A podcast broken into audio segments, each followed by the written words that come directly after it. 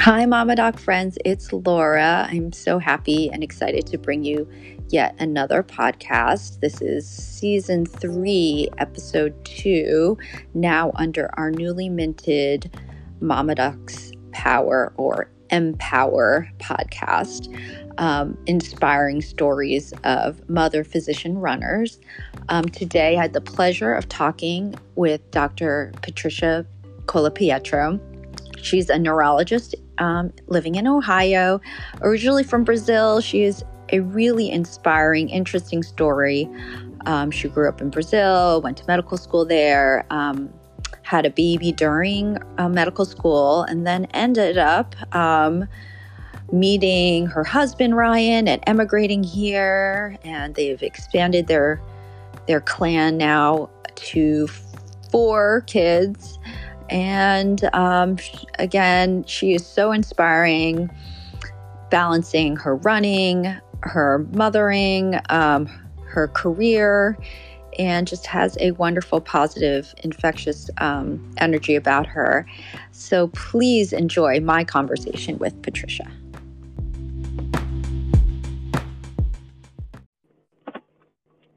Hello.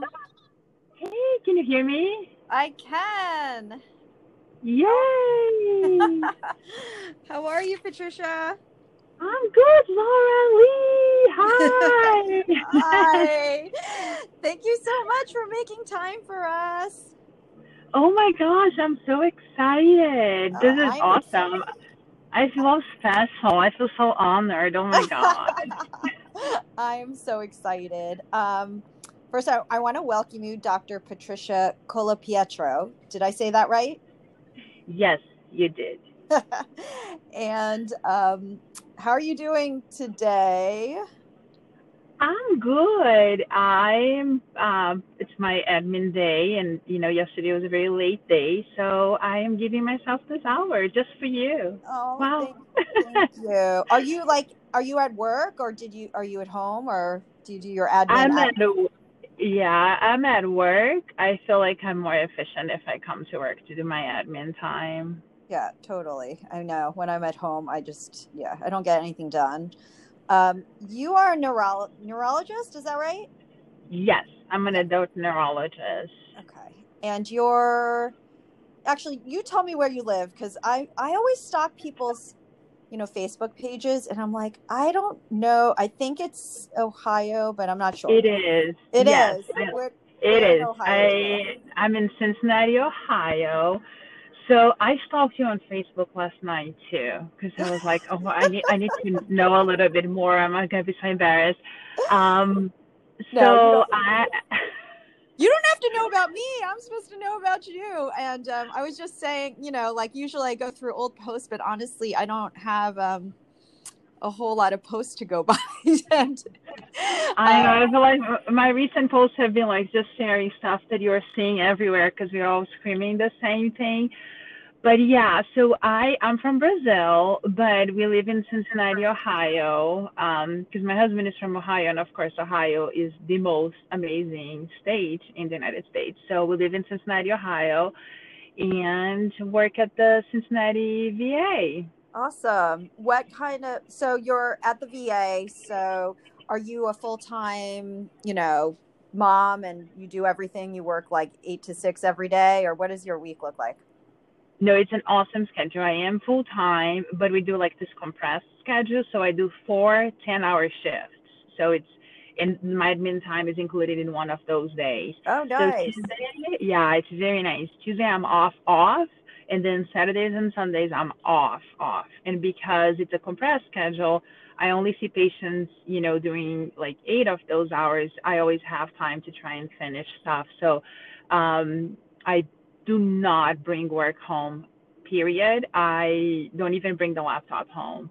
I completely separated like work from, you know, life at home. Um, I just got here last November. Before that, I was with University of Cincinnati, so in academia, and I was constantly working from home, and that's been a big, awesome career shift. And then I take calls. There are only four neurologists, so um, it turns out to be like a whole, you know, the year divided by four, whatever it might be. I think I'm doing 14 weeks. Um, and we do two weeks in a row. But I am still a professor with UC.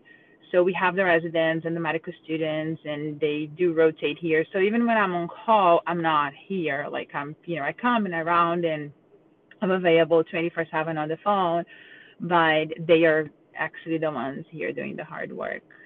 That's amazing. What I mean, that must have been a big scary step to change jobs, but that sounds like it really worked out for you. It definitely did. Yes, it's kind of it's. We did our um, residency here, so we did couples match, and we finished our residency. Uh, we did our residency at UC. Ryan is anesthesia, and I'm neuro and then I automatically just stayed with UC. Took two months off and stayed as a professor with UC full time. So it was hard to leave because you just feel so comfortable. It's like, oh, you know everything and you know everybody, and you know it was hard to leave. But at the same time, I rotated through the VA when I was a resident here, so I knew that I was going to be working with these amazing colleagues. I love the other three tremendously. Um, the chief of the department was actually one of my mentors, and it just felt very, you know, it still felt very easy. Like, oh, I know, like I, you know, I was there until 2013, so I, I kind of feel very familiar with it. So it was, yeah, it was hard, but like not that hard. Awesome. And what your husband's anesthesia? You said, um, what does he do? Like, what kind of schedule does he have? Oh, he's also compressed, so he does uh, four tens um, since COVID has started, they had to change everything and they're doing a different schedule. But it used to be that Thursday was always his day off. Um, so it, it worked out very well for us as a family because Tuesday I'm always off, Thursday he's always off. So our kids have, you know, at least two days a week that they are not at school, like from 6:30 in the morning to 6:30 at night. Yeah, yeah. And you have four kids, is that is that right? I do. That's I have four crazy. gorgeous, smart, um, so plain. They're not Amy kids level yet or your kids level because I stalked you on Facebook, so I know your kids have instruments and they're all gifted. But yes, I have four. Yes. Yeah. Tell me about them because um, they span like the whole gamut of, re- of like ages. Um, three girls and yeah. a boy. So tell me about all of them. So let's start from the oldest one. Yes. So I needed a gap to make sure I wanted to have, no, I'm joking. so I have um I have Louisa. She's she's 20. She's at UC because I have tuition remission. So all my little kids are gonna be staying at UC forever, close to home.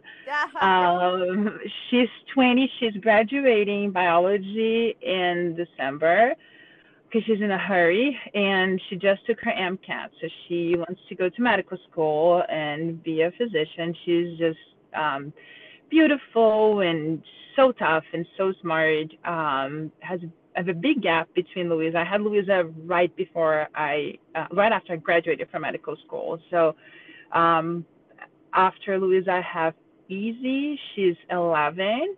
Um, so she's in seventh grade. Um, the sweetest, of course, gorgeous, smart, and everything else kid. who just started running cross country because she's been forced to, but I think she's, I think there's potential. I think she's enjoying it.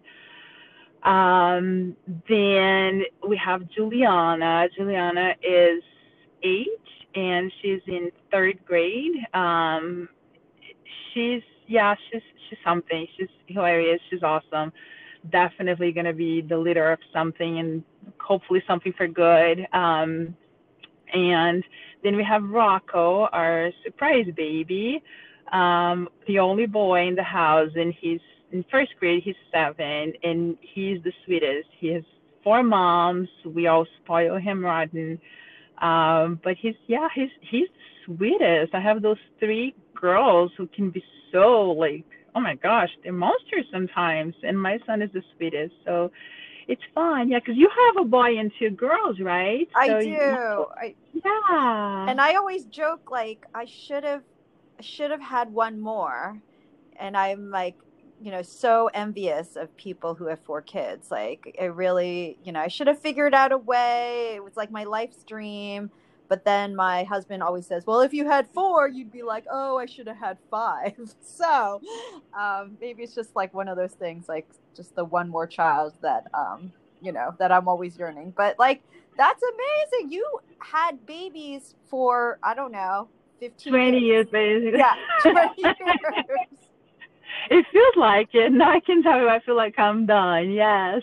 That's so interesting. If you if you don't mind me asking, did you know that you were going to have more kids after your first kid? Because you know, nine, yeah, eleven, no, Yeah. nine years. Nine years is a real, is a like substantial gap, and you were very busy, so I'm sure that was part of the issue. Yeah, no, so it's interesting because like I had her, so I went to medical school and all that in Brazil, right? So it's medical school, residency, fellowship, jobs, like everything in Brazil. And I had Louisa. I wasn't really married to Louisa's dad. We were together for a short uh, period of time, but then Got it. Um but we you know we had this awesome never anything in the paper but um basically co-parented her with our huge families and um was never in my plans to move. Before i had her i wanted to have a bunch of kids. And then i had one kid and i said oh heck no that's it. One kid is enough. This is too much work but then I met Ryan, who didn't have any kids, and at the very beginning was kind of like, um, this is kind of a deal breaker because I want to have kids, and we're like, oh, okay, well, maybe Yeah. I can reconsider, yeah. And that's when, and it was like, well, we have one, and then Yeah. we had Ethan, and it was like, well, we're gonna try for a boy, and then we had Juju, and then, oh, we're so done, and then surprise, we had Rocco. Got it. And so we were kind of, oh god, we're so done. Yes, we're so done. I, I, I, I guess I don't know like how to prevent these things in your experience as an OBGYN. Yes. Like, what should I do? I don't You know. You you just have them.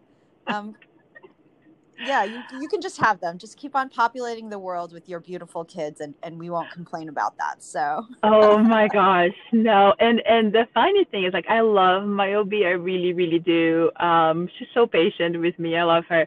But um I like three of my pregnancies were completely unplanned and she probably looked at me like, You're so dumb. Like, how can you be so dumb?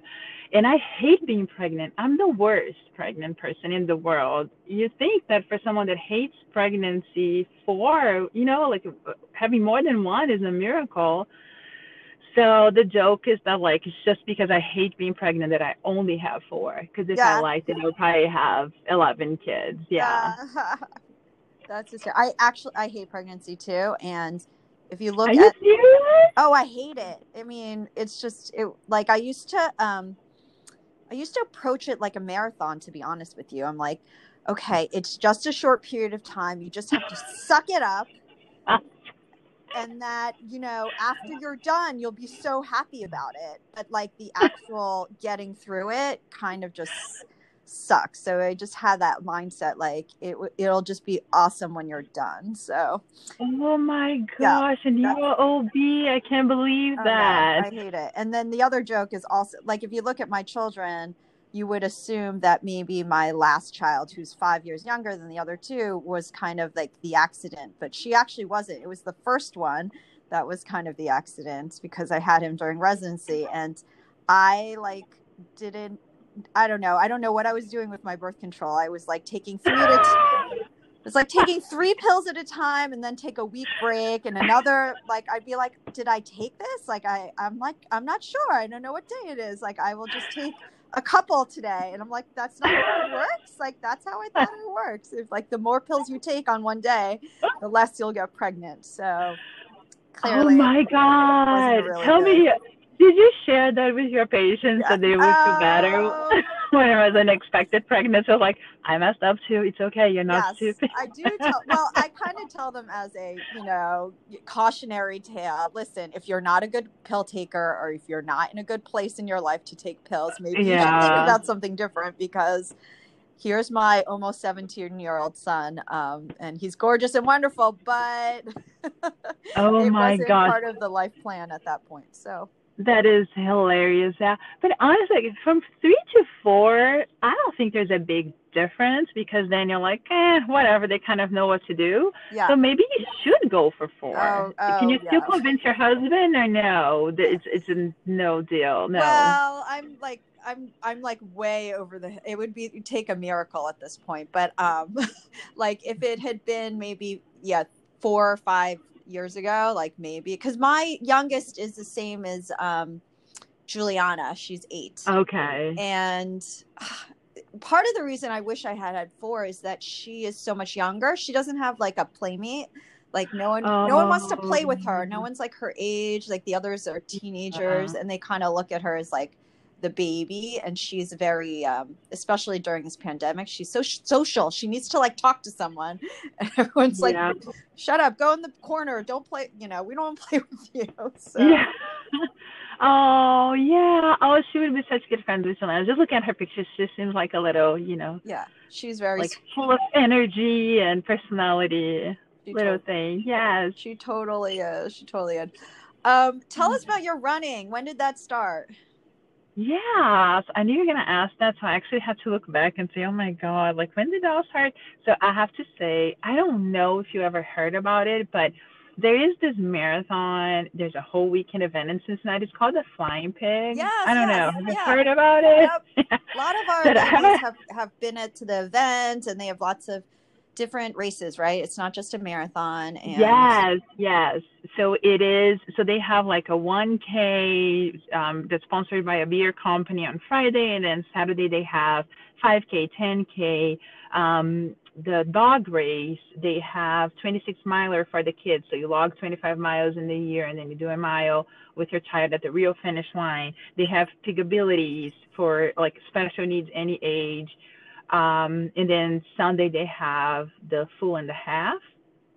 So we had moved here. I, I would run, but I've always liked like going to the gym or playing sports. I never really, really, you know, I would run eventually, but it's not like I didn't know anything about races. I didn't know any of that stuff.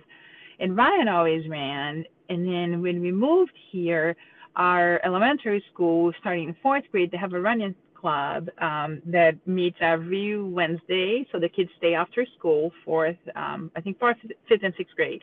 And is run by the teachers, all volunteer basis, and at the end they get to run the Flying Pig as a team. And they have their special shirts, and then after the 5K Flying Pig, they come to school with the medals and the shirts and stuff. So Louisa started running that, and then um, we had moved here. The first year I think it was just internship hell. So the second year, Ryan and Louisa ran, and I was super pregnant, and it was the first time that I went to a race, like you know, the just the the whole thing and I was like so fascinated. I was like, oh my gosh, this is so cool. And I was yelling at everybody and cheering for everybody. Maybe I cried. I don't even remember, but I was pregnant, so I probably blamed it on pregnancy. And then I said, no, we're definitely going to do this every year. So that's kind of how it started. So I did the 2000 in 2013, I did the 10K. And that was like last year of residency um, with, you know, Juliana was super small. Like she was, um, she was running in July, and this is May the following year. I didn't run a single day to prepare for the 10K because I could only exercise like at 3:30 in the morning, and we didn't have the treadmill anymore. So I did um, the online. Oh my gosh, what's the name of that guy from Beachbody? Oh gee, um, Uh, whatever crazy insanity. Insa- I bought. oh I my was like, gosh i did that I did too. insanity. Yeah, uh, you did? I did. I did that. Um, it literally, I did it for like almost a year after I had London. And it, I will, like, it was the first time I did any resistance training. I mean, there was no, you know, weights or anything, but I did insanity. That's so funny. Yeah. Yeah. Well, because I was like, well, let me think. Like, realistically, it should take me like one hour. So I need to do something for one hour that I know I'm not going to die. Um, so yeah, that was, that was how I trained for that 10K. And then once I did that, I was hooked. Then every single race they have in Cincinnati, you know, we'll, we'll sign up for and we'll go. And the Flying Pig just became, you know, the kids started at a certain age that they could go. So easy went fourth and fifth and sixth grade with her. Um, well, sixth grade was this last year, and they canceled. Um, and then the other kids did the little ones. So we just go, and it's just basically just because of the flying pig. Yeah. Awesome. Do you always do like the 10K? Is that your distance? No. So I don't even know. Like, I think it was the 10K a couple of times. And then we decided um, Louisa wanted to do, at that time, I think she was already in high school and she wanted to do the half. And we said, okay, we'll sign up and we all do our first half as a family because Ryan had never done a half either. So then we did the half, and I was like, oh, this is amazing. This is so cool. And I really liked the half. And then I think we were teasing each other one day and said, let's do a marathon. And everybody's like, no, mom, you can never do a marathon. That's crazy. You're going to die. And everybody was just discrediting me so I think at that time, I had one of my heme-onc friends was at Mama Docs and said, no, you need to go on this group because you learn so much about running. You're all wrong. Like, you know, you don't know the shoes and you don't know anything. So she kind of um, I joined and I was like, oh my gosh, these are normal people doing what? so I think it was kind of, you know, that I don't know. It's a very enabling community. Yes, you're enabling. So then, yeah. So then I was, I was like, let's check that box from my bucket list, and then I'll do a full. Um, so I did a flying pig, and then um, yeah, but I, and then I did between flying pigs, you know, the half or the full, and then I got hurt, did the 10K again after I bounced back from I had to get like um, knee surgery just for a meniscal tear. So coming back, I did the 10K.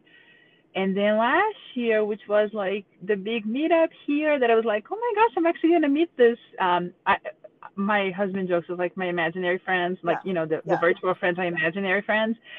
Yeah, so like I'm gonna meet my imaginary friends. And I got hurt um, four weeks before the marathon. It was um, I had like a gas shock um, lesion, and I ran half, and then I saw someone with the um, Flying Pig Mama, Mama shirt. It was Kathleen Adams, who is ridiculous. Like she runs so much, and she's amazing. So we basically walked the end, she was nursing some kind of ankle injury, if I remember correctly. And we drank all the shots, we ate all the snacks, we did all the fun stuff, and it was so much fun. It was we just had so much fun. Wow, yeah. that's amazing! Oh my gosh, that was just like uh, happenstance that you saw her like on the course, and you both were kind of in the same walk run mentality yep. because of your injuries. What a special memory. That's awesome. It was really cool. And she happens to be neuro too. So we had, and she has four kids. So it was just, I don't know. It's just, you know, when it, it just clicks and yeah. were just like talking nonstop. And it was just, I don't think I, I probably would have quit if I, um, if I hadn't met her. And I met her. So the interesting thing is that like the course goes to, I think the last eight miles are really close to my house.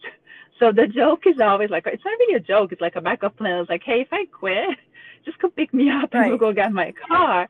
So that's where I saw her and I was like, ah, this is a sign. I'm not going to quit. I'm going to go with her. that's so You know, cool. the things we tell ourselves still like make sense, but it doesn't really make sense. Right, right, right. No, that's so awesome. So did you, I hope you didn't get like severely injured after that? Like you were okay, or did you need more surgery after that? No, no, that one was just a gastroc rupture. I really um, got hurt like four weeks before, and I was the best patient for rehab um, with PT and stuff because I really wanted to do something at the pig. And then I was like, you know, I already paid for it and I'm already going to get the medal. So crawling, you know, rolling, someone push me, I'm just going to finish it. It doesn't matter. Um, and it's my city. So worst case scenario, they close the course. I'll go to the sidewalk and I'll walk the darn thing. Yeah. So yeah, but I was little like I up to the morning I was debating. I was like, no, I know I'm gonna go. Maybe I would just go and cheer for the girls because I knew there was gonna be. I think there were like 20 of us or something there. I was like, I'll cheer for the girls. My husband was in the half. I'll cheer for him, and I won't really run. And then when I parked the car, I was like, no, that's stupid. I'm just gonna do it. So I literally like I, I think I was the, the last one to start. You know when I when you go in through those little um, little carpet things with the electronic stuff to say that you're starting. They were starting to peel those off, like they were already cleaning up stuff, and I was like, no, no, no, no, no. like, like sprinting to get started. People looking like, why is she sprinting? Does she know that she has a long way to go? Right. So how long? Do you even know what your time was? Like for this one, yes because I am so proud of it. It was like six hours and twenty something nice. minutes or something like that. That's actually yeah. not bad for a walk run. Are you kidding me? You must have been power walking through through your, your walks. I don't know because we drank a lot of drinks, so there's some stuff that I don't remember. Like, it's such you know weird thing because you're like strangers are giving you shots and you're drinking. When is that normal, Laura? I don't know. I don't know. That's amazing. That's awesome. Yeah. Did you? So then, was that your second marathon? Because you did the like the pig before that. I did. So the the time that I really did the pig, and you know, in retrospect, I did all the mistakes that now when I hear you guys talking about, it was like, what? What is a wall? What? Yeah. Oh, okay, now I know. Um, I did, and it was five hours and twenty minutes, and I was very happy with it. Yeah. And I was like, you know I think there is potential to like that's what I think. One day I would like to do um, a full in less than five. Yeah. Um, I think there's potential, but I I do keep it very sexy. I like to be happy when I run. Yeah. I like to be in pain or you know not push myself, especially in the races. I I like high five everybody. Um, there's a place that is like a um, assisted living building that they have all these old old folks that they line them up and I take pictures with them. And I there's a um, mile 22. There was a um, basketball college kid here that died with uh, brain tumors. Lauren Hill. So they have like 22 for her. So in mile 22, you just shoot the is it shoot? I don't even know the basketball yeah. thing. I always mess it up and I don't do it anyway. So I just have fun. Yeah. And but I was like, you know, one day maybe I'll get and and the pig has hills. Like yeah. there's some big hills. Yeah. So like maybe one day I'll go like I think Indiana is pretty flat, Indianapolis pretty flat. I was like, maybe one day I'll do one that I'll think like, can I do five or less? Yeah. So yeah. Yeah.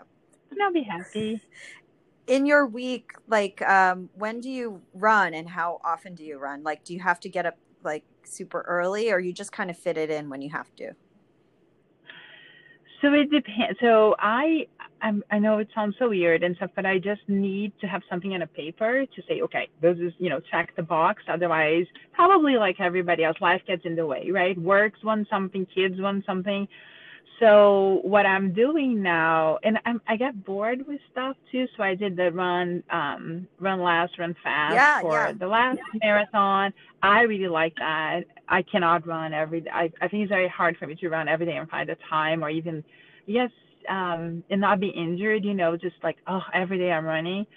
Um, people that keep it sexy like us, with the slower paces, when you have your long run, yeah. it's like a full day commitment. It's like that's what you're doing. So um, what I'm doing now, there's like that Peloton app. I don't have the treadmill. I just do the outdoors app. Um, it's like an 18 week program. So basically, I run four to five days, and then the other days I'm being very strict with doing the strength, and I'm doing yoga for five times a week. But um, I was waking up at super early, five in the morning. Um, Kathy Loden, who is a sweetheart, was like started texting and saying, "Let's do five in the morning." Yeah, we text each other and you know hold each other accountable.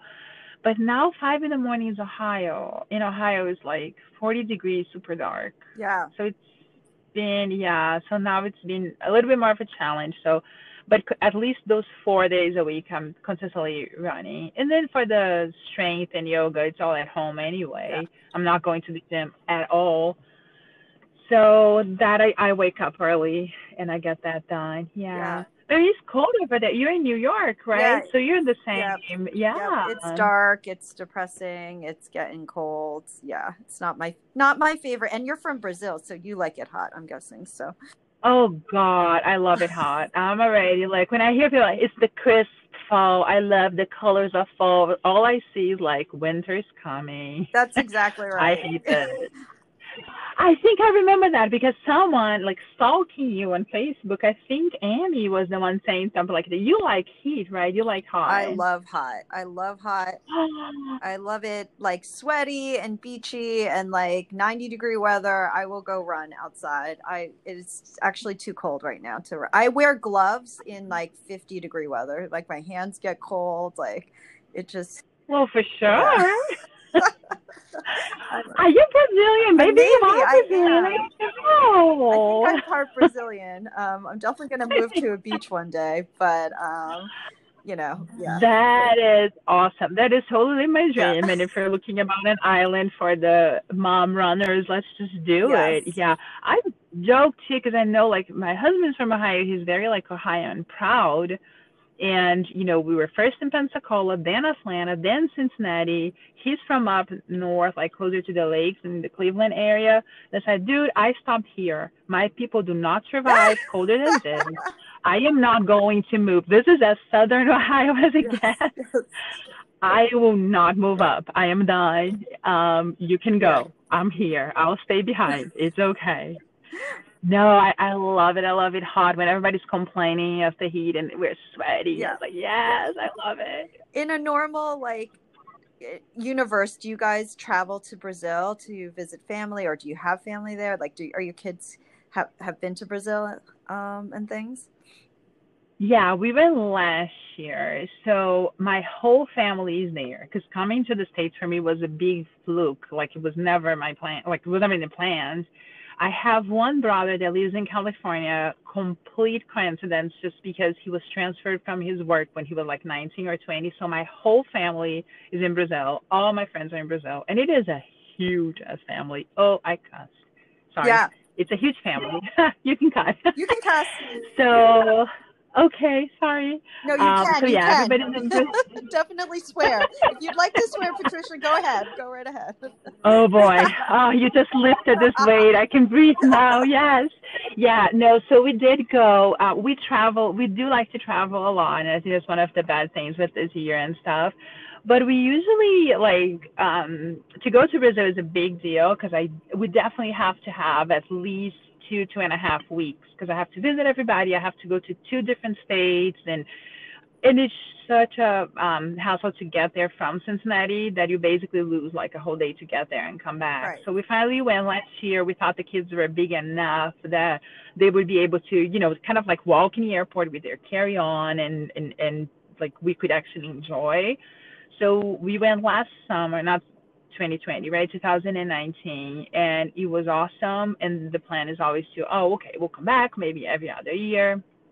And, but now, you know, God knows yeah. um, when that's going to happen again. Yeah. yeah. How is your so, family right yeah. now? How's your family doing right now in Brazil, like with the outbreak and everything? Yeah, well, Brazil's a shit show because it's worse than here in terms of you know yeah. how things are going. But I think I think kind of similar to some of the things I remember, even listening to the podcast that you're sharing and stuff. So my family is in São Paulo, which is a huge city. We always compare it to like New York. So people live in those, you know, in these small apartments, right? Or you live in an apartment. So literally, like you've been, I think they've been on for eight or nine months now, like seven months, seven, eight months. I don't even know. I lost count. Inside, like, so my mom's stuck in her apartment. Thankfully, my younger brother lives two uh, blocks away, stuck in his apartment with the kids, and people just, you know, stuck, not even allowed to go out. I think now they can go out a little bit. Everybody's doing the um, homeschooling, so they've been more strict. Um, but because it's, you know, the, the big cities, probably like what you went through being in New York, in New York and stuff yeah. But I mean, they've been healthy. Um, my mom has all the risk factors. She's, but we call her like Highlander. The woman is only going to die if someone cuts her head yeah. off because she's had like four cancers, she has Parkinson's, she has all these things. So she's very cautious and she's being very patient with the whole situation because her goal is to, um, she comes here and stays here three months at a time every year to help us out.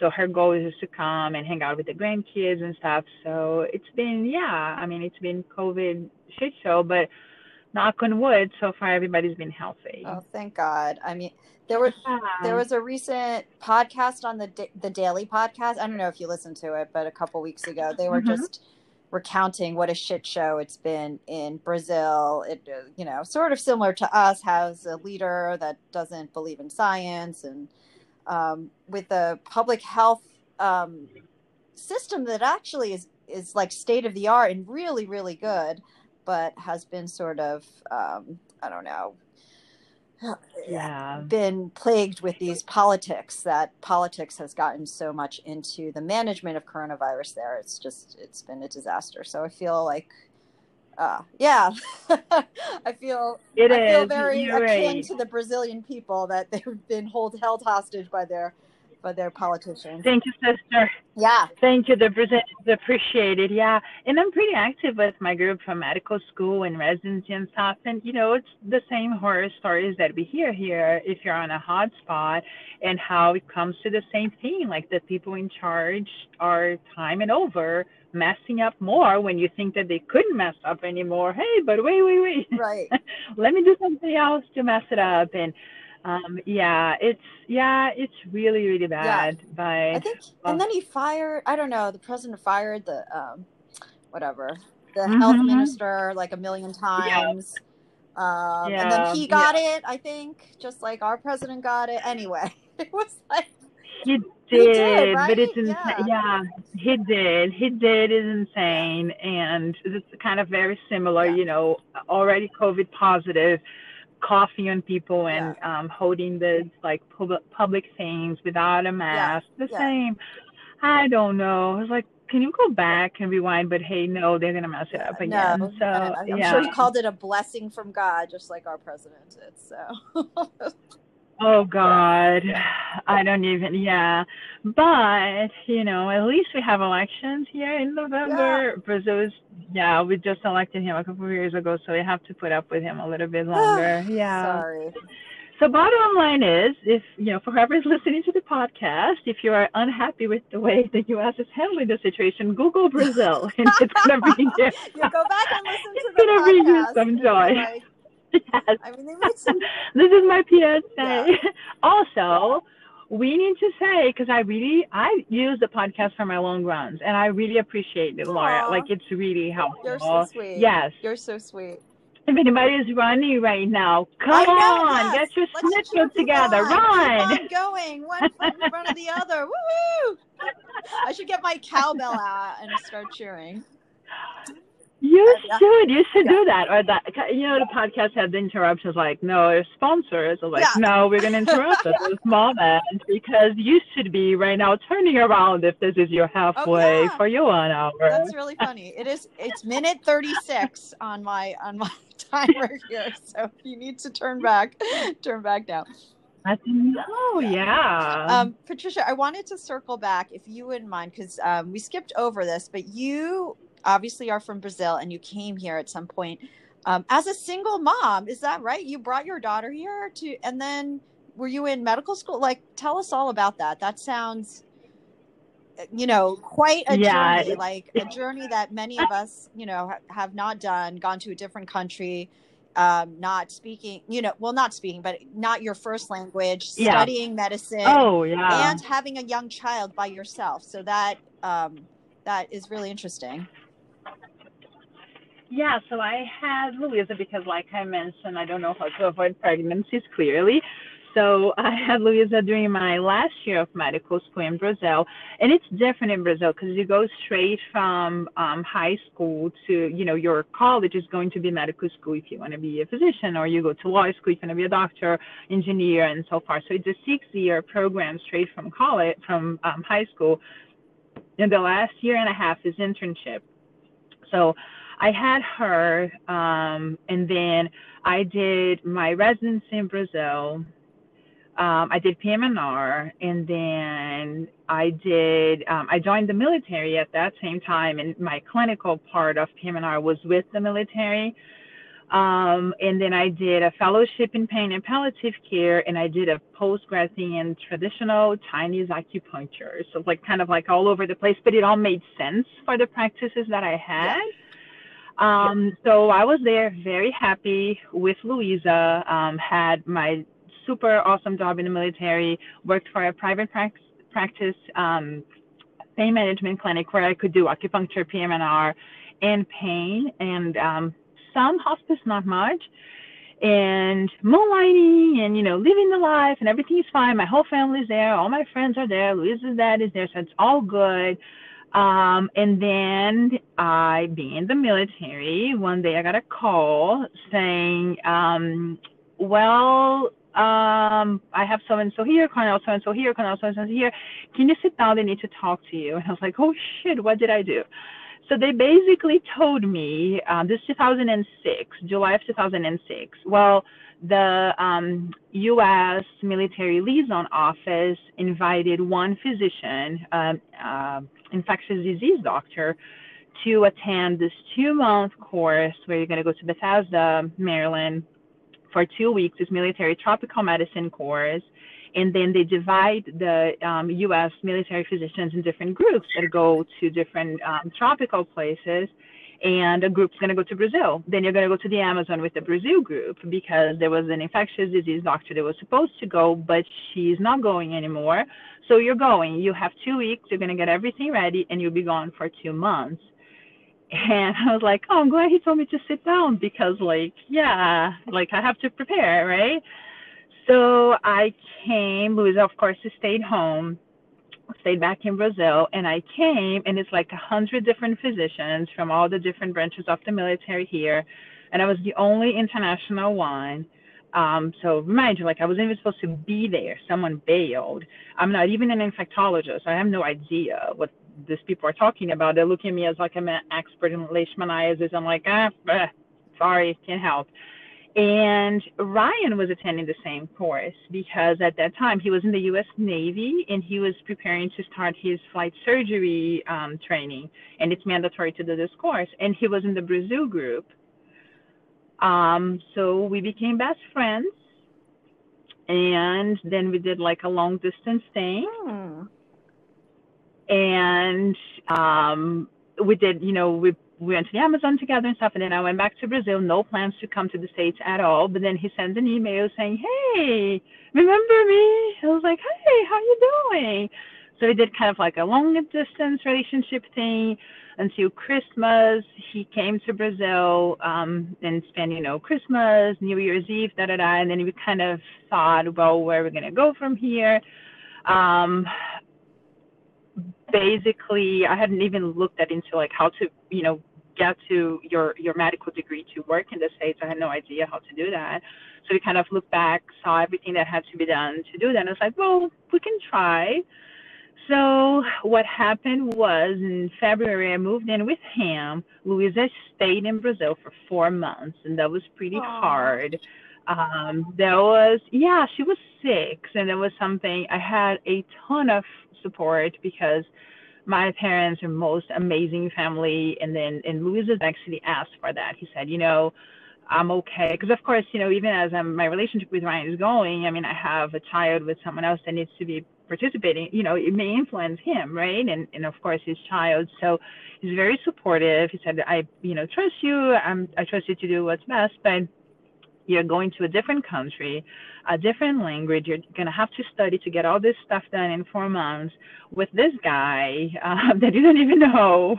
Um, so I want her to stay. So she'll stay with me for those four months. And then if things go well, fine, great. You can take her as long as I have her every summer and every holiday, da da da.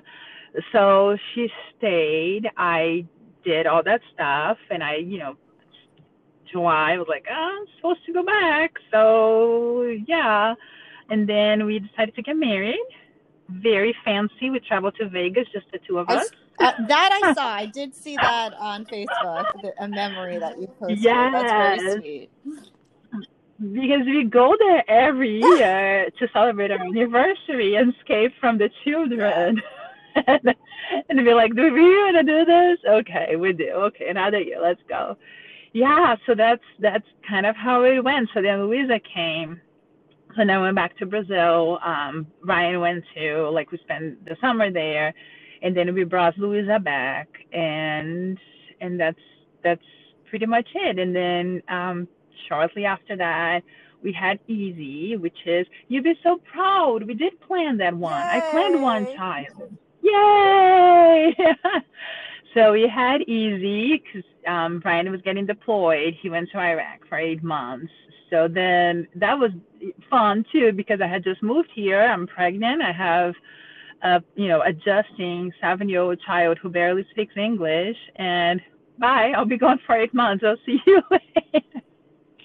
This is like so, yeah. literally the craziest story I've ever heard. Not crazy in it like insane way, it's but crazy. It is so crazy. Inspiring, it's crazy. Patricia. Like I think of all the hardships, quote unquote hardships I've had in my life.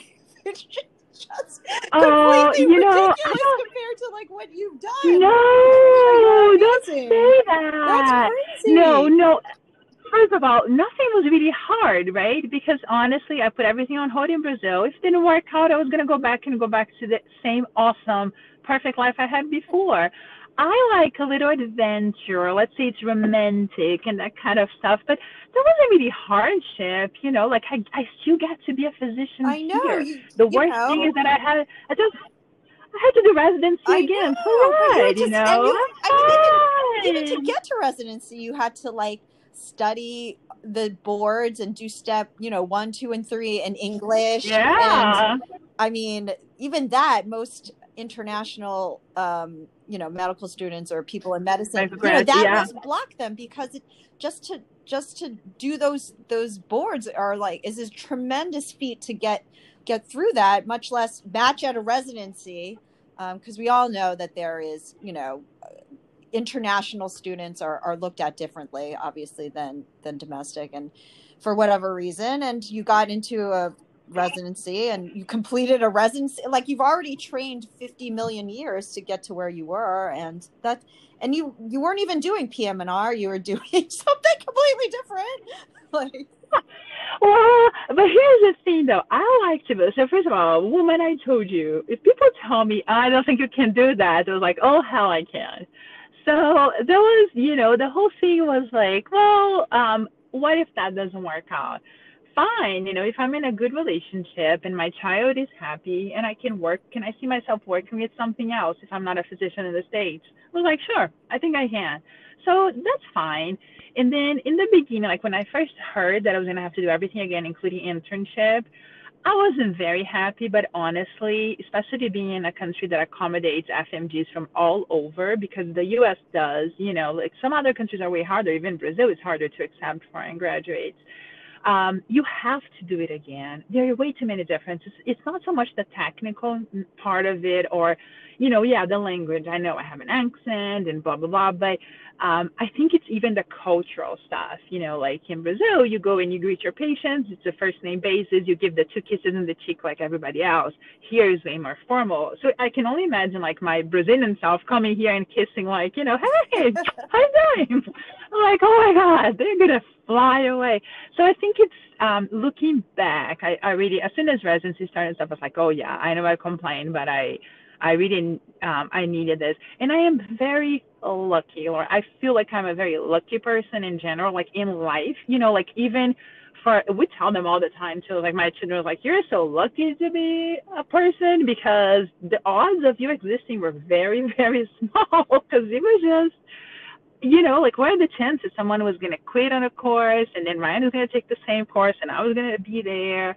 And then you end up saying yes to this crazy, it's, it is crazy. I had friends at work, and I had two of my best friends doing intervention where they took me out for lunch and saying, "We want you to reconsider. You barely know this guy.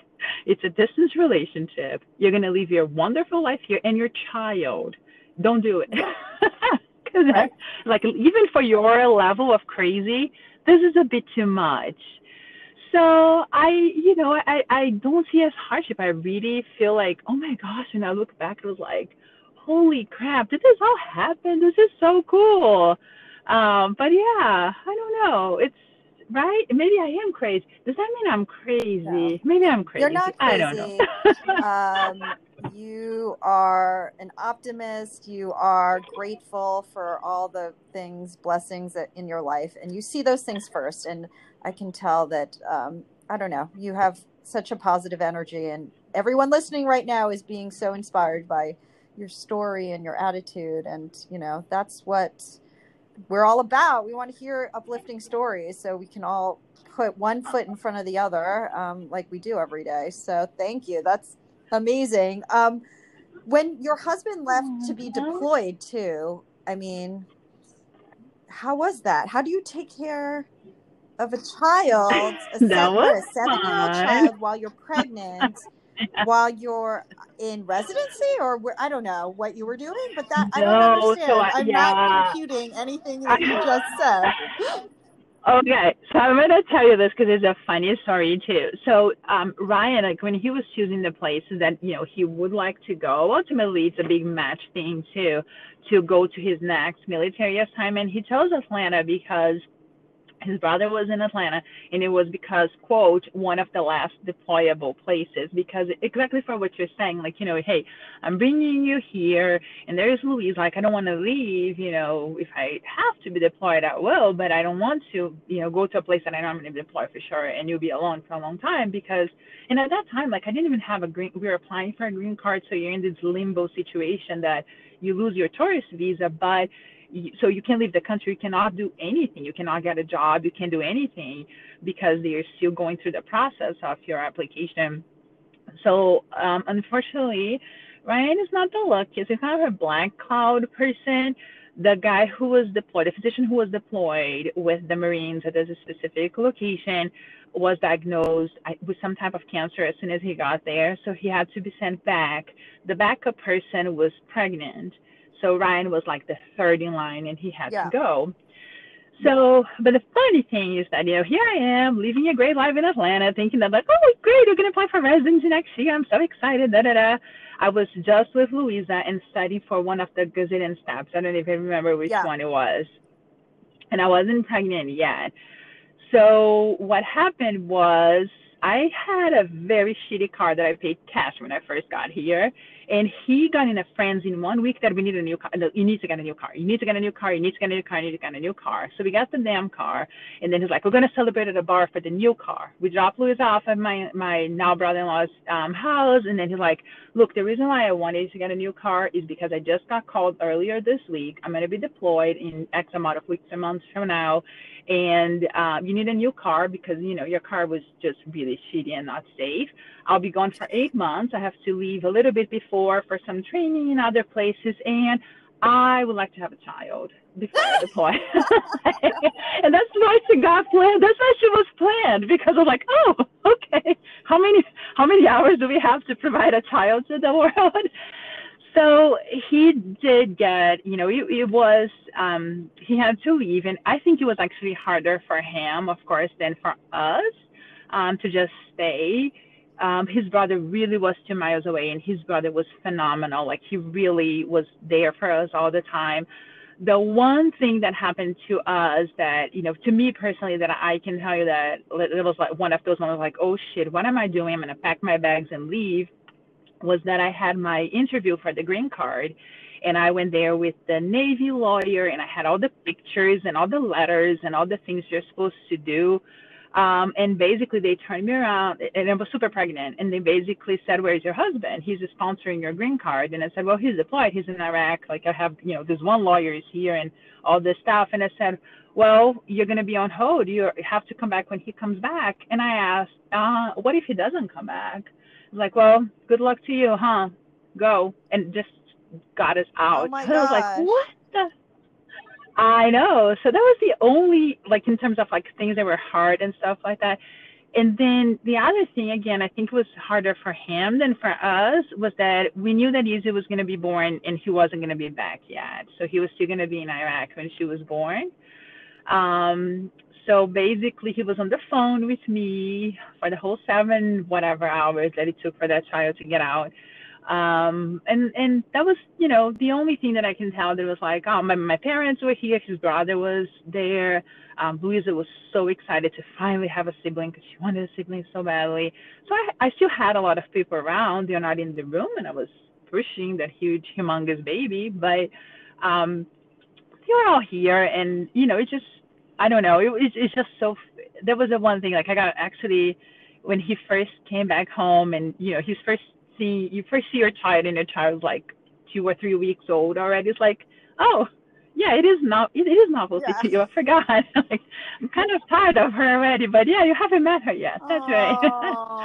but yeah, was that sad? Was that sad yeah. for you? But or you really feel like the worst part about it was that it was upsetting for your husband? I think for him, especially being the first one, you know, for him to not be here, we knew it was pretty clear that. Um, so my due date, I think, was I, I got induced like 10 days past my due date. As I mentioned, Dr. Leo OBGYN, I hate being pregnant. So I was like, this child needs to get out. Like, he wasn't going to be back here until probably like three weeks after the due date. And they were like, no, we're not going to, no, that, no. That, I, that I can tell Hell you no. out of the no. to wait three weeks after due date. Oh no way! Yeah. Ten days and I was already like, are you kidding me? There is a due yeah. date for a reason. Is actually pretty um ge- not generous, but that you know a lot of people wouldn't wait that that amount of time. I I actually do, um, but um, but yeah, 10, 10 days. Aww. Yeah, you're ready. Let's have a baby already. So. Uh, yeah. Oh, we chose. I loved my OB at the time in Atlanta, and um, we just chose the day that yeah. she was on no, call. Totally. You know what I mean? Like it was just yeah. like, okay, we just plan and do it. Yeah. But the funny thing is that initially they had this thing that um, they gave him the day off, and he had the opportunity to have like a camera and stuff set up so he could like watch the delivery and stuff. And then a week before he gave up and said, "No, I don't even want to do that. I just want to be on the phone." So when that happened, it just hit me. And I was like, you know, we're gonna have video and all this family in the room and stuff. And he's right. Like this is not technically how it's supposed or you know ideal how it's supposed to be the birth and i think i want to be alone too so i had a plan like to just kick everybody out of the room and lock the door so they wouldn't come in and it was just the two of us and you know i mean he was on the phone um, but it was just, I don't know, I chose to be alone for that birth and he was alone um, over there. And uh, it's just, you know, it's just one of those, it's just like right now, it's just a neat story. It's one of other, oh, did that really happen? Yeah, it did, huh? That's okay. amazing. I mean, you are so strong. It really reminds me of when we, we had a week in New York City where um, partners were not allowed in the um, labor and delivery rooms like so they're like they because oh. we are at the peak of covid and um you know then the the governor like changed the decision a week later so there was one week where n- there were no partners and so we did a lot of facetime and we did a lot of phone calls and some other things um but yeah women are super strong when they have to be you know and it's um it's just amazing. I got to see a lot of amazing, you know, strong women that week. So, um, kudos to you. Oh, but come on, take, you got to take some credit too, because I'm sure that you know you and your team and everybody, you probably, you guys probably surrounded those women with. We tried to. You know what I mean? Yeah, we really did. Feel. And I actually, um, the stories actually afterwards, I always say there were women, and especially women with uh, with older children or families, let's say, that they just made a decision uh-huh. to have women labor by themselves so their husband could be home with their child because at that point yeah. there was no one to take care of that child they didn't want to ask their elderly parents to come out from their homes because coronavirus was oh, like oh, yeah. literally like rampant all over New York City people were just dying left and right and so they really didn't want to um, you know endanger anyone else. So a lot of women just had their babies by themselves during that whole month um, by choice. And you know it's it was you know it wasn't ideal just like your situation wasn't ideal. Um, but um, you know we try to make it as special and support people as much as possible. But um, Oh, that's an amazing story. I I bet he got to really enjoy his uh, the other children's births then. I think so. So I'll tell you this: I hate being pregnant, but I'm a bitch by saying that because I have healthy pregnancies. It's yeah. just that I hate it.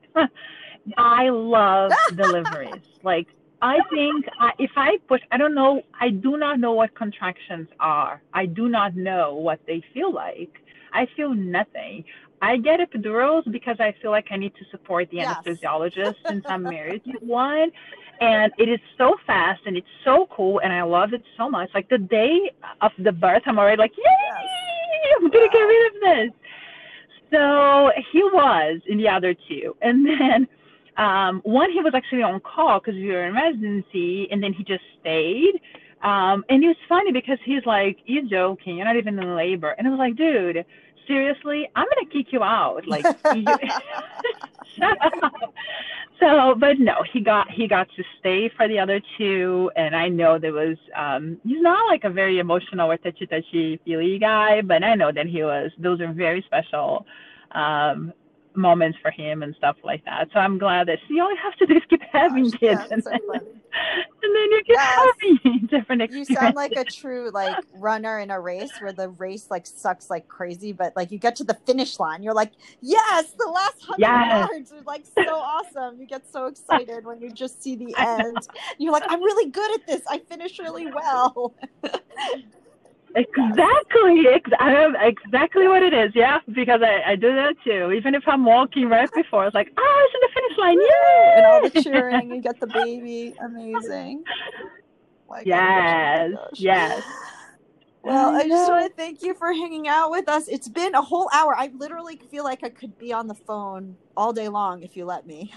but Oh my gosh, Laura. So I have a question. So I'm still catching up with the prior podcasts and stuff. Where is your podcast? Where like is my who interviewed you so and my when? podcast is a secret special podcast. It was like Thanksgiving of last year, and Andrea Okay. Higman, um, Higman did it, um, and it's somewhere in the first season, somewhere in the middle of the first season. But it's there. It says it's like special mystery guest. So look in the first season, and there's a special Awesome. mystery guest. I wasn't a yeah enthusiastic. I was like, no, I don't want to do one. But she just um we set it up and we did it, and um yeah, it was really it That is really awesome. fun. So yeah, get caught up. There's so many fantastic, amazing stories. I Um, know. I have to. I'm almost like I have to do the end of the first season and stuff. It is really awesome, and I I really want to say thank you for what you do because you are amazingly crazy busy. It's, it's a physician house with three kids, three four kids, Yeah, same right. difference. Okay, so I know you're super busy, and to have the time and you know the the vulnerability and willingness to just do this and put yourself out there and um, it it just brings me a lot of joy to listen to the podcast. I feel like I'm a little bit going to be like a creepy person when I meet people because I'm like, oh, I know how you got married. I know who your husband is. Ah. So, but I really, really appreciate, just like I appreciate this group so much. Um, it's been a very difficult year, such, you know, in, in all different levels. But I think that's this is a great community, and so much has come from it aside from running. And I personally have learned, and I'm still learning so much, so much more than running, and um, just being part of an incredible group of badass women that mother run will change the world or raise humans that will change the world. So Oh, thank you, Laura. Thank you, thank You're you, thank welcome. you. I mean, just to echo you as we start sort of our new chapter in this this group, I was thinking about the podcast and you know what this space really is for is to listen to each other. Like really listen, like to be quiet and to listen to people who have not been listened to before and I think that what has been on my heart for the last, you know, you know, little bit, especially the last 6 months, last year and like you Yeah. are on a journey um, where every day i'm like growing and learning and um, you know i have been blessed with this tiny little platform and it's it's a nice little analogy like where people are listening to our voices right now as we speak patricia. So like that's what we want to do in this space. We want to listen. We want to help people feel like they are truly embraced and listened to and that's um, i don't know that that is something that is my hope that everyone feels like we are listening we're supporting um, to especially people who have not been historically listened to before and i really want to um, amplify their voices. So thank you, Patricia, for being on this first like Thank Empower you. Power um, podcast or a, you know a transition to. And um, I really appreciate your time. You are um, amazing and busy, and your your story is so inspiring. And um, you know we'll use that and take that and turn that into something beautiful and into our runs and into our lives and into our careers and all the things that we do. So thank you very much. Thank you, Laura. It was so nice. I hope I got to, Yes, to meet I one hope so. Like I'll go to New York yeah, to one run day, one day. That's one in day the when we bucket list. travel again. So, all right. Yeah. Take care. Have Take a fantastic care. day. Bye.